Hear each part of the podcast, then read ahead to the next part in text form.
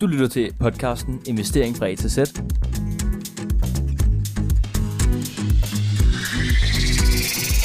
Hej og velkommen til Investering fra A til Z. I dag så skal vi snakke om dropshipping og affiliate marketing og generelt set øh, so, øh, sociale medier øh, marketing. Marketing på sociale medier. Hvordan det ligesom kan være en guldgruppe for dig som studerende eller som en side hustle eller noget, du ligesom kan tjene ekstra penge på ved siden af dit almindelige arbejde. starter med dropshipping, hvor at man egentlig kan forklare dropshipping som om, at du er en, øh, et mellemled for, for køberen, altså customer, til, øh, til forhandleren, altså til den, der producerer øh, produktet. Jeg kan sige, at du er en mellemmand faktisk. Altså du er Mm. bindeledet mellem kunden og produktet. Man kan sige, vi, den, den model vi har her i hvert fald, der kigger vi på, du har en kunde, han skal have en, øh, en lommeregner, siger vi bare tilfældigvis, og det er det, du sælger i din butik. Du sælger en lommeregner. Dog er der lige det, du har ikke en lommeregner liggende hjemme. Du har ikke noget overhovedet på et lager. Det lager, det er hos din supplier, altså ham, som laver lommeregneren. Det som så sker, det er, at når kunden køber en lommeregner hos dig, så sender du beskeden videre til lageret eller producenten af lommeregneren, og producenten sender derefter lommeregneren direkte videre til kunden, uden den skal lande hos dig. Det vil altså sige, at du skal intet lager have, inden omkostninger med produktet overhovedet at gøre, udover at skaffe kunden til at købe produktet. Det vil sige, her social medie markedsføring kommer ind på lige præcis det her område. Og et eksempel med dropshipping øh, kan gå rigtig stort. Det er jo sådan et som ProShop, som ja. I dag er nok Nordeuropas største, Elektronikforhandlere. nemlig. Og de startede jo som dropshipping hjemmeside. Ja. Så det kan jo gå, re- gå hen og blive rigtig, rigtig stort, hvis du har et rigtig godt koncept, og hvis du er rigtig dygtig til det, det her marked, markedsføring, ikke? Altså er du rigtig, rigtig god til social mediemarkedsføring, så er der rigtig, rigtig mange penge at hente inde på det her felt. Og det er jo noget, som man måske skal, skal øve sig lidt på i hvert fald. Specielt hvis du tænker, at du skal bruge det som en side hustle, så vil jeg i hvert fald, jeg har selv prøvet lidt kræfter med det. Øhm, og det er, det er noget, der er rimelig svært. Øhm, at kende din øh, målgruppe og f- finde de der mennesker helt nøjagtigt. Så det er noget, som man i hvert fald skal øve sig på. Man skal måske øh, have, købe nogle kurser i det. Øh, og så derefter blive, blive god til at lave selve hjemmesiden. Fordi altså, det er jo faktisk det eneste, du skal styre på. Det er den platform, kunden skal købe hos dig på, samt at få kunden ind i din butik. Og resten, det skulle gerne klare sig selv. Så det fører faktisk lidt videre til en anden form for dropshipping, eller hvad man skal sige. Det er jo faktisk bare lidt, hvor du kun kører på social markedsføringsdelen. Det er jo det her affiliate marketing. Det er igen, du har aldrig nogensinde noget produkt i hånden.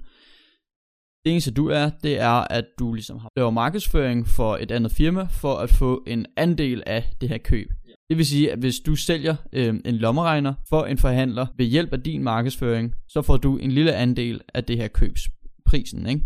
Og hvis igen, hvis du er rigtig god til markedsføring, og hvis du er rigtig god til at afsætte det her produkt øhm, på for eksempel sociale medier og andre ting, så er der en stor pose, pose penge, du også kan få der, Så ikke? man kan sige, sælger du lommeregneren til 100 kroner igennem det her link, som du har fået af forhandleren, altså dit eget link til forhandleren, så kan man sige, okay, den koster 100 kroner, og du får måske 25% af salget.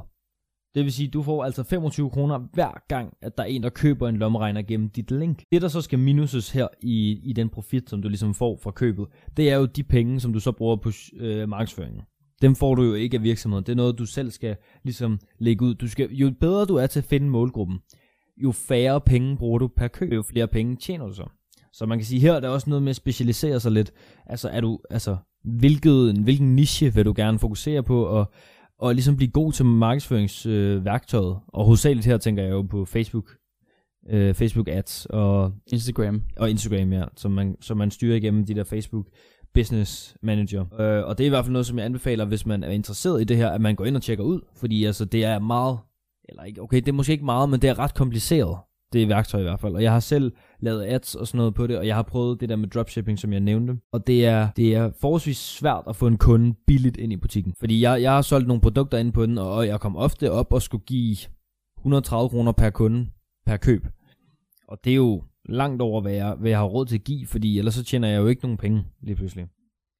Det vil sige, det er altså meget smart for virksomheden at have det her affiliate marketing. Fordi det er ligesom ikke dig, der står for markedsføringsdelen. Det er ligesom, at du, kan man sige, ansætter andre til at stå for din markedsføring. Som en freelancer igen her. Som en freelancing, ikke? Det er en anden form for freelancing, fordi her er du faktisk heller ikke ansat af nogen som... Altså ved dropshipping er du faktisk din egen chef, fordi det er jo faktisk din egen virksomhed. Men med affiliate, der er du heller ikke som sådan ansat, men du er jo... Altså freelancer, det er en, det er en salgskanal, virksomheden har meget variabel til. Altså hvis du er god til det, så bliver de rigtig glade, du bliver rigtig glad, og kunderne bliver jo glade. Så, så her igen, der er den der tre, tre enighed her. Der er delingen mellem dem, der bliver glade, er faktisk bare win-win. Men som sagt, ligesom med, med freelancing, almindelig freelancing med Fiverr, det der som vi snakker om, så er der nogle fordele og nogle ulemper her. Øh, for det første så kræver det rigtig meget øh, forarbejde med de her øh, algoritmer, at ligesom ramme din målgruppe rigtigt, at ramme øh, hvilken aldersgruppe og køn og så videre. Ikke? Kunne bruge værktøjet bare, som mm. jeg mhm. snakker om. Altså det er også noget, man virkelig skal sætte sig ind i. Så er der fordelene, altså man skal igen her bruge meget få penge på at starte. Dog er der nogle penge, man skal bruge her. Altså man skal have en hjemmeside for det meste. Og man skal måske også på et par kurser, altså hovedsageligt set online, hvor det er ret billigt at købe dem, men du skal stadig nok lige ind og få opfrisket noget, hvis du, stadig, hvis du kan finde ud af det stadig. Og de kurser, så kunne man jo også få på Udemy, som jeg I har Udemy, talt om ja, før, præcis. Ikke? Altså det er i hvert fald der, jeg selv har fået nogle af kurserne. Men efterfølgende, altså når det først har etableret din base i det, så er det ret passivt. Altså så skal du sætte en kampagne i gang, og så kører den ellers bare. Og hvis du har ramt målgruppen, så skulle den gerne tjene penge ind, uden du ændrer i noget. Der handler det også det her med, at hvis du rammer en god trend på et eller andet tidspunkt, hvor der er et rigtig godt produkt, som bliver solgt rigtig meget for en eller anden periode, og hvis du er rigtig hurtig til at lave den her markedsføring, en effektiv markedsføring, og du får en andel af de solgte produkter, så er der rigtig mange penge at hente. Du rammer guldgruppen på det rigtige tidspunkt, så løber det over. Gælder også om hele tiden være opdateret omkring, ja. hvilke produkter kan jeg sælge, hvilke produkter sælger, hvilke produkter er ligesom populære. Så altså i, i den her form for, for side hustle, der, der kræver det en del mere af dig som person. Det kræver ikke bare, at det er din hobby, du har lyst til at gå op i. Det kan det sagtens være, det kan være hobbyprodukter, men der kræver noget ekspertise bagved, som, som Fiverr og freelancing, almindelig freelancing, ikke gør, ikke kræver af dig. Altså her skal du virkelig sætte dig ind i, hvordan man markedsfører tingene. Og det skal du som sådan ikke på Fiverr. Så det, det, det er det, der kræver noget mere af dig her. Men der er også nogle flere penge at hente, så det, der, der bliver lavet op for det på den måde, kan man sige. Men altså, det tror jeg, det var det, vi havde om øh, en anden form for freelancing, altså dropshipping og affiliate marketing. Tusind tak, fordi I lyttede med til Investering fra A til Z. Håber, vi ses næste gang.